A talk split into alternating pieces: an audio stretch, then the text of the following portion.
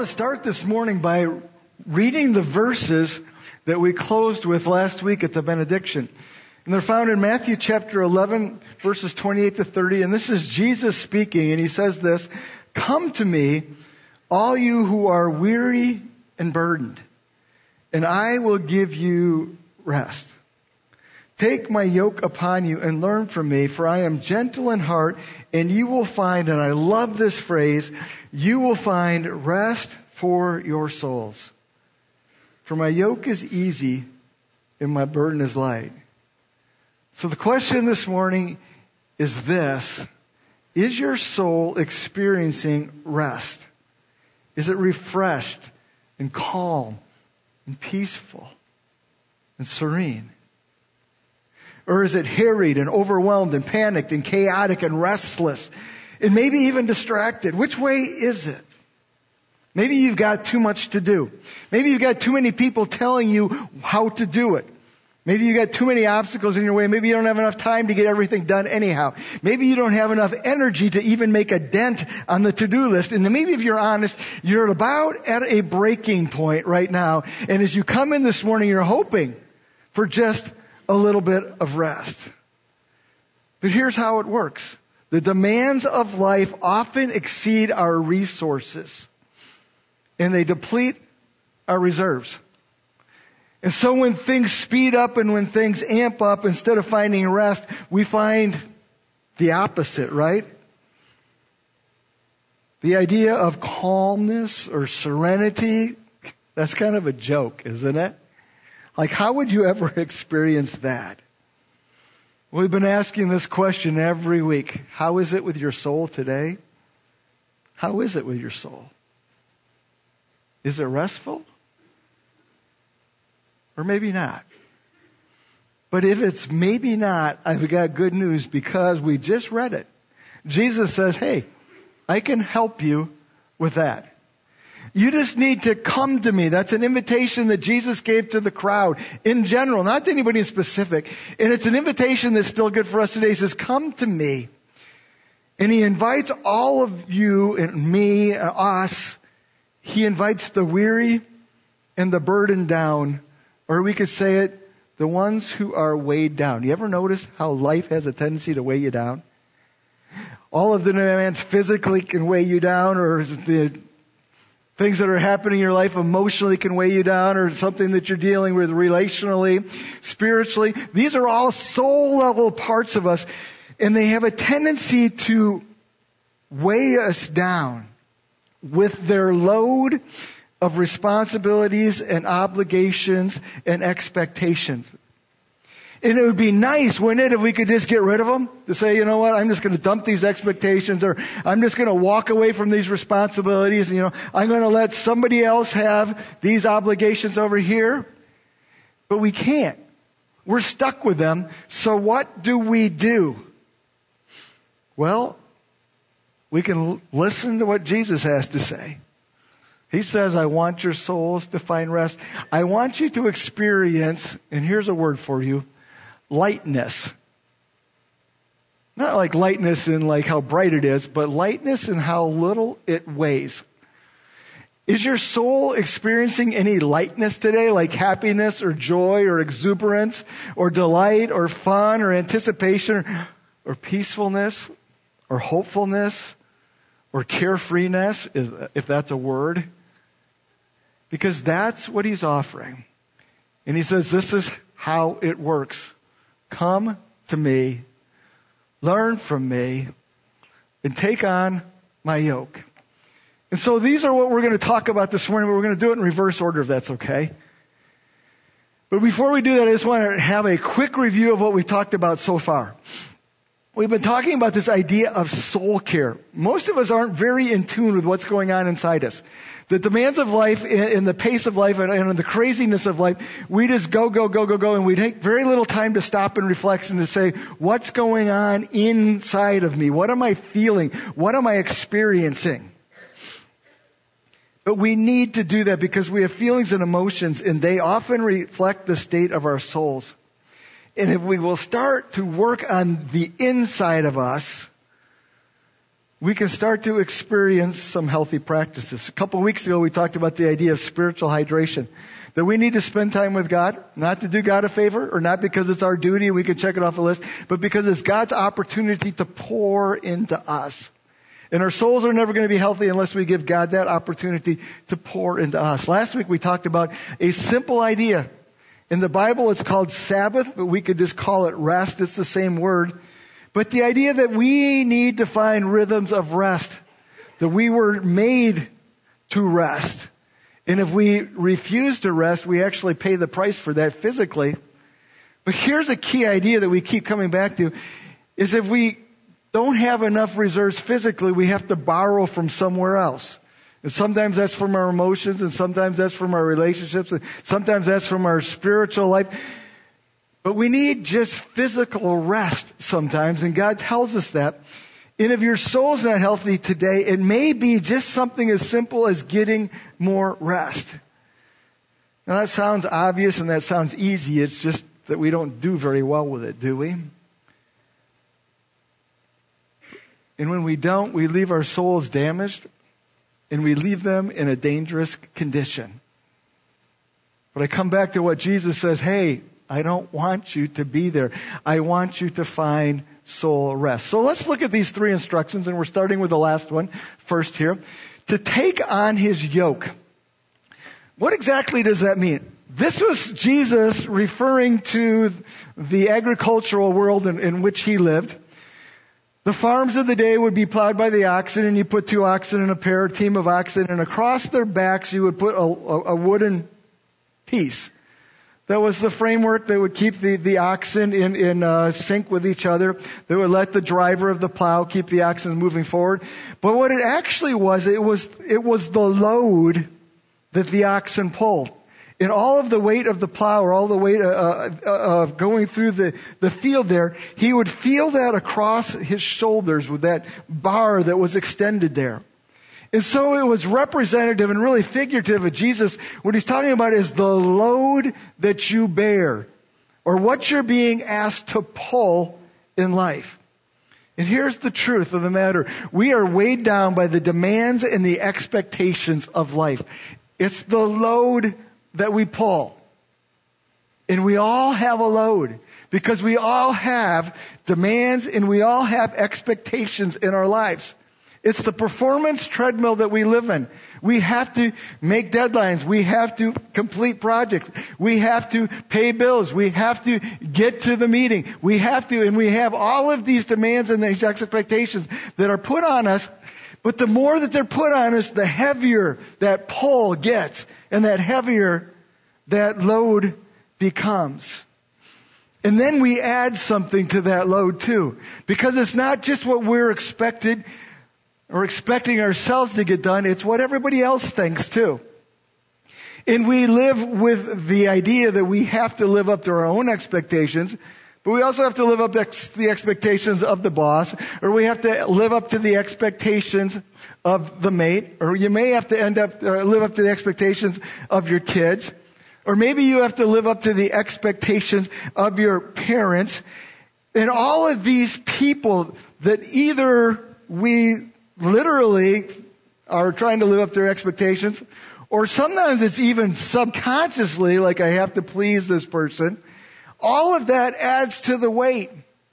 And all of that leads to a soul that feels heavy and weighed down.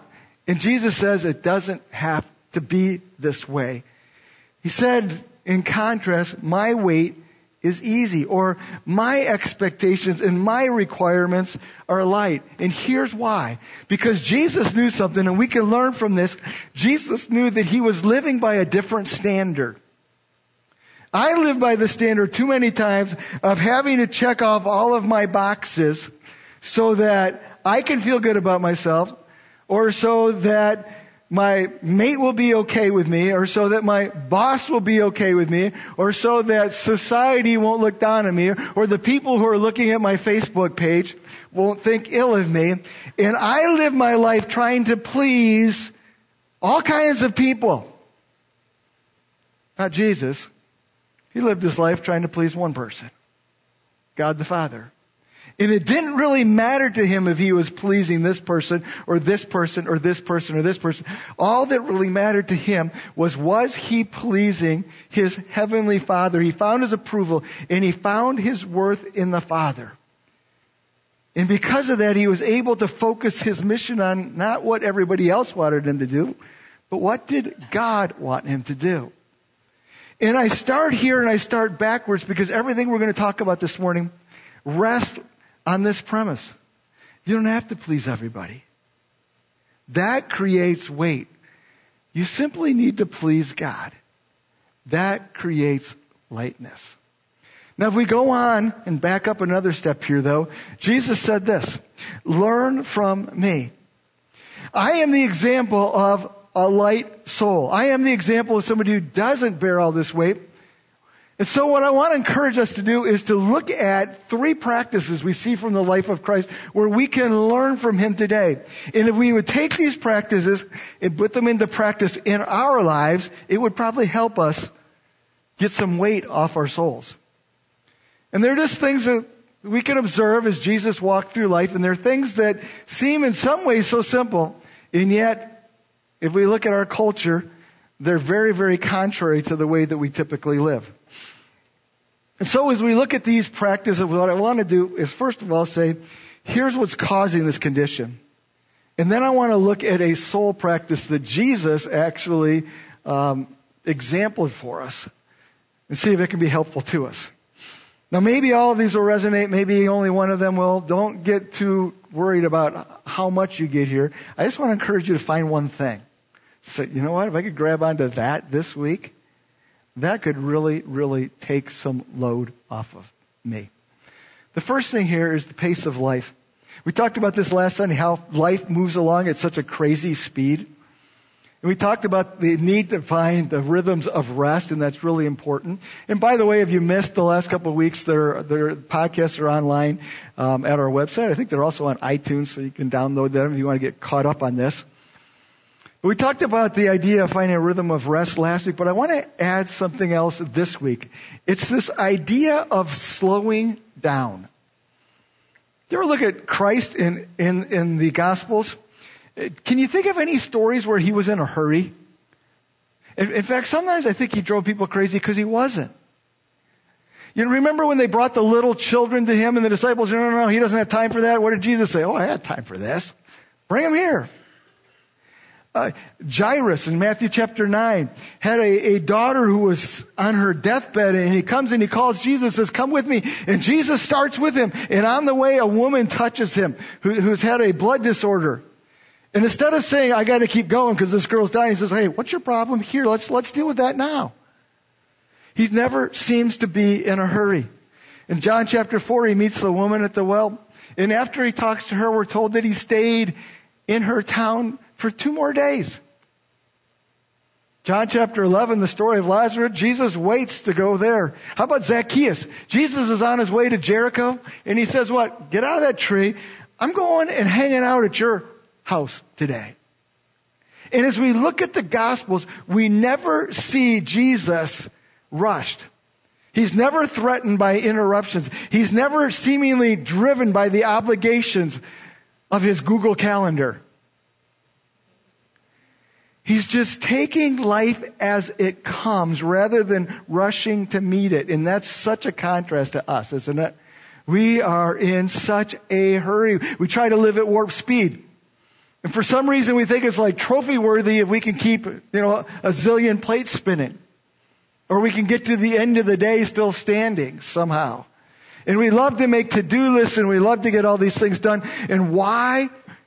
Because we're trying to live up to these expectations. But maybe if we could let go of those, we could let go of the rush. Here's the truth, right? When we rush, we really don't get as much done as we think we do. Or if we do get it done, we don't get it done at a quality that really is worthwhile. And so I mean, we can take the, you know, put the little check mark there but it doesn't really help us that much. And our increased activity doesn't need necessarily lead to increased accomplishment. I like what Ann Voskamp says. She says this, being in a hurry, getting to the next thing without fully entering the thing in front of me, I cannot think of a single advantage I've ever gained from being in a hurry. But a thousand broken and missed things, tens of thousands, lie in the wake of all the rushing. Through all the haste, I thought I was making up time. It turns out I was throwing it away. We blow past some of the best moments of life when we're in a hurry.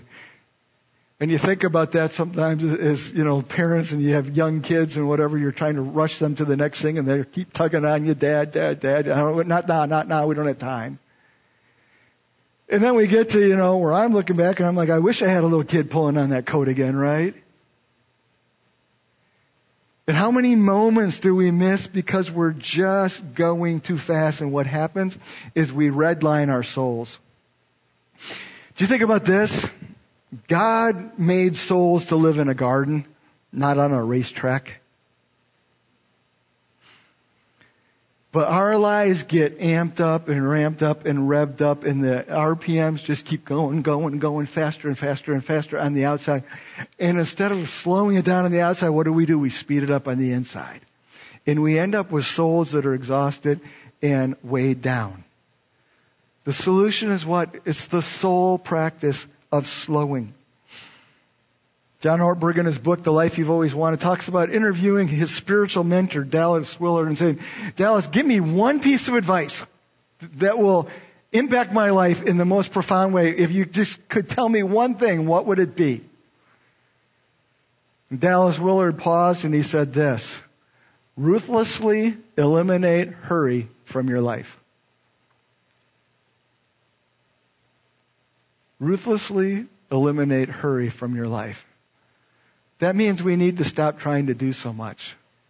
Or maybe we need to stop trying to do all these things that we think are so important and maybe they're really not that important. Maybe they're just urgent and sometimes urgent isn't important. you can look back at your last week. What did you get done that was really important? Maybe we need to stop trying to live up to all these expectations and stop worrying so much about disappointing people. And maybe we need to figure out who we need to please the most. Maybe on a practical level, we just need to get organized. Sometimes we're in such a hurry because we haven't stopped the plan. And if we stop the plan, we get a lot more done. Maybe we need to refuse to live in crisis mode. Or maybe we just need to reduce the RPMs. I notice this sometimes. I'll get done with work and I'll hop in the car and I'm going to drive home and it's a seven minute drive. And when I get home, I'll talk to Kelly some, and we're not going to eat right away. So, I mean, there's not a lot going on. There's nothing I have to get home for. But if somebody in that lane in front of me isn't going the speed they should be going, and if, if I get to the light and it's red and somebody could be turning right on red and they're not turning right on red, I'm going nowhere except home in no hurry. But we get living at that pace. And maybe we need to slow down a little bit. Maybe we just need to chew our food a little bit longer, right? Or drive a little slower or walk a little slower. Pace is a habit. And maybe we need to address that issue in our life. There's a lot of rewards that we do. See, an unhurried life allows for the unexpected. Some of the best things of life happens in the margins.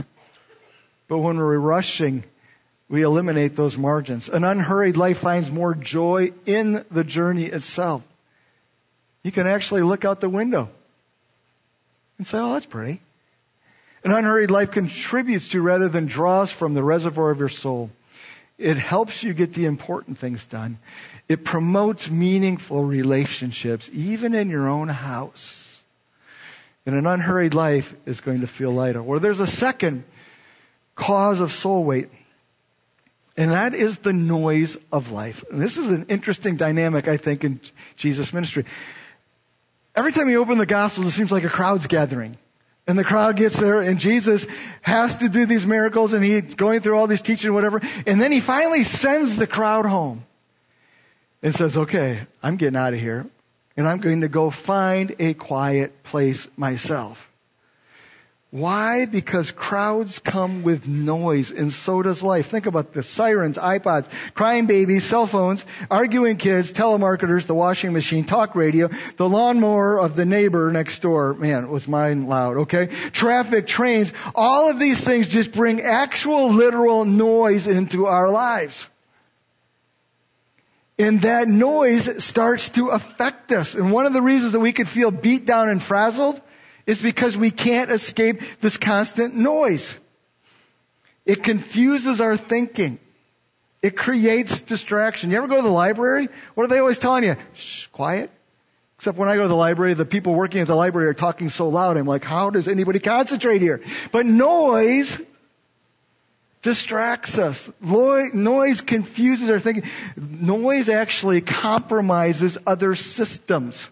It causes fatigue. It wears down our resistance. Think about this.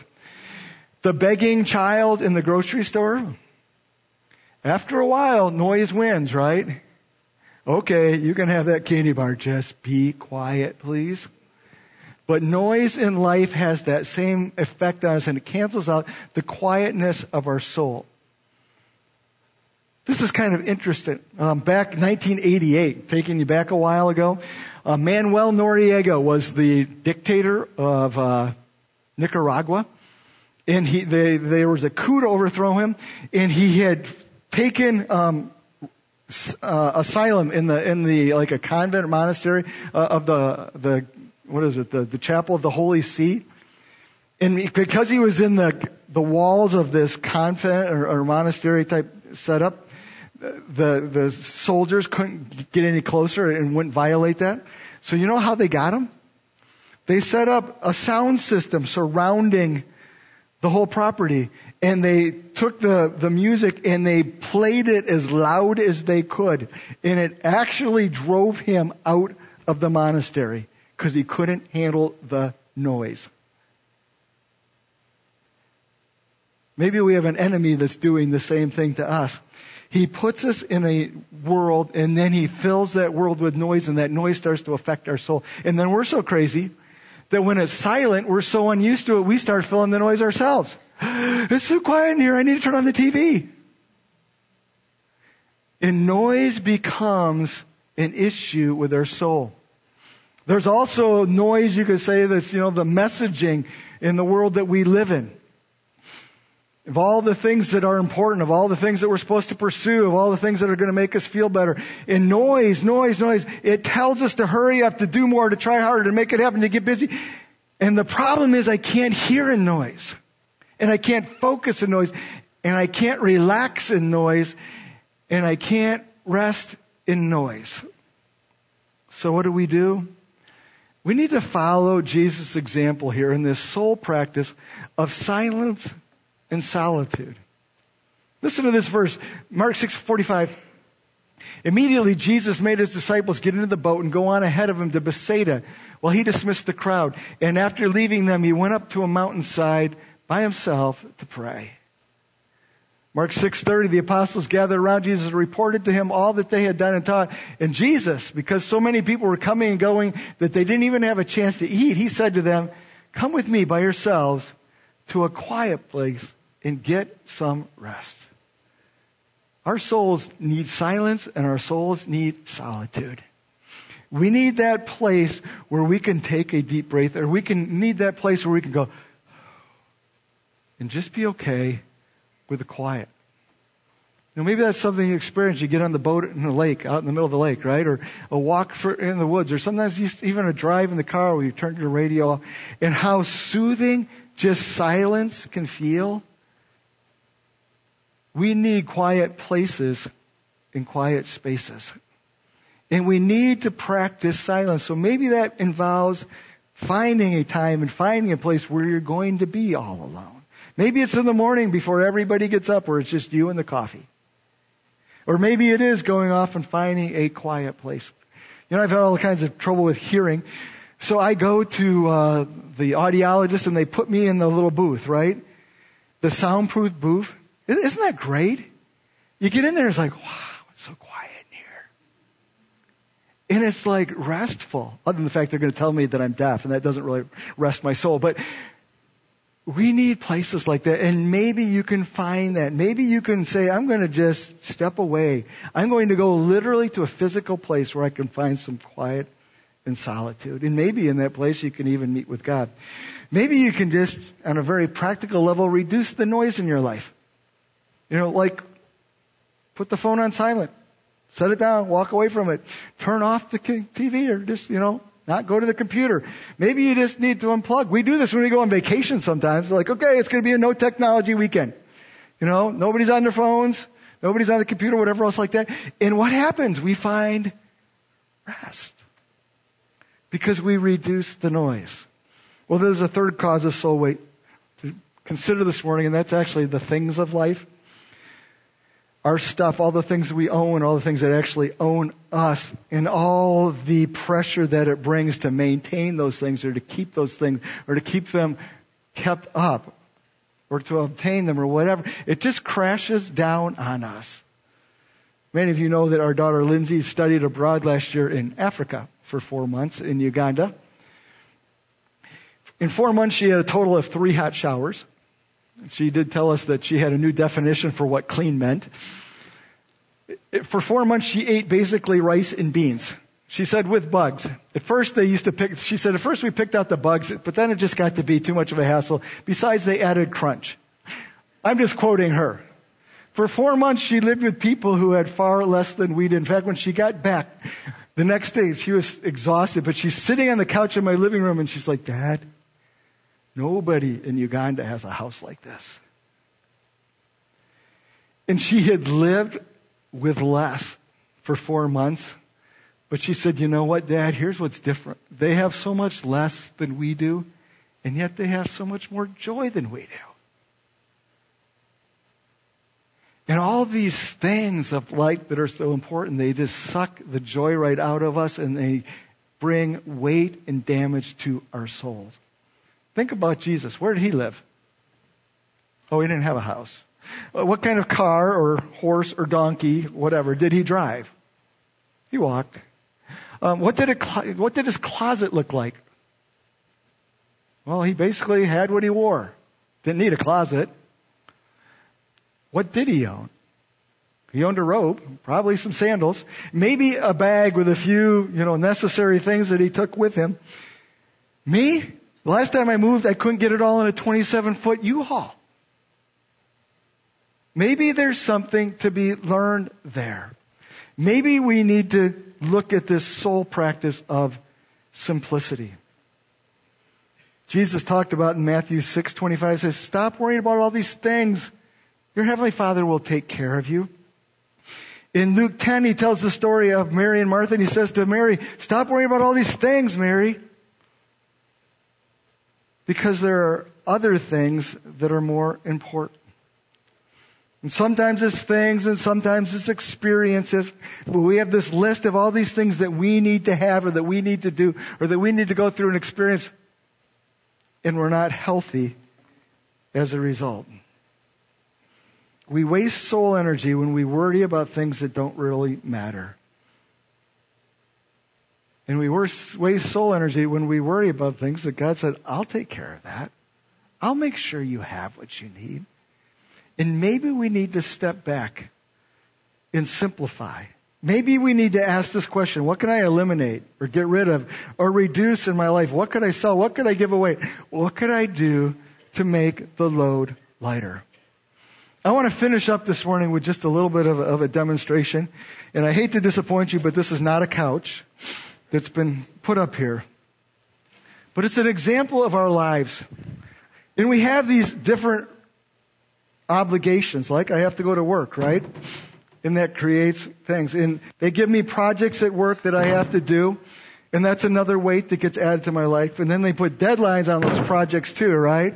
And then I've got to make sure that I get home because, you know, we got to start making dinner. And oh, by the way, I forgot that the kids have to get to practice tonight.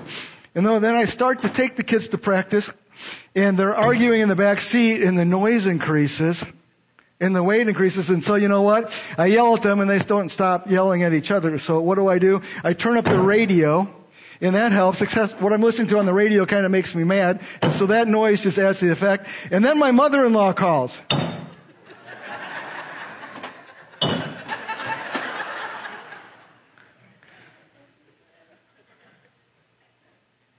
And then we get there and discover that the kids forgot their socks or their shin guards, so we got to run back home. And that's what we do to our souls. Here's the first thing that Jesus said, and it's where we're going to finish up. He says, Come to me. See, we can do these practices and that would be helpful. We can practice silence and solitude. We can practice simplicity, right? We can practice slowing down. But ultimately, we are going to find soul rest in a person, not in a practice. And He invites you and me to that this morning. He doesn't want that to be your soul. He wants rest for you. And He says, hey, follow me, learn from me. You can look at my life, and if you will follow what I did in my life, it's going to bring you more rest. But ultimately, we need to find our rest in Him. And ultimately, we do that when we come to relationship with Him and where we make Him the person whose expectations we're trying to live up to. The invitation is Jesus saying, I want you to have rest in your soul. But you need to come. You need to learn from me. And you need to follow what I do. Several ideas this morning. Could you grab just one of those and say, I'm going to practice that this week? I'm going to slow down. I'm going to give myself silence. I'm going to maybe simplify, cut something out of the schedule or cut something out of the house, whatever it happens to be. But let's find soul rest this week.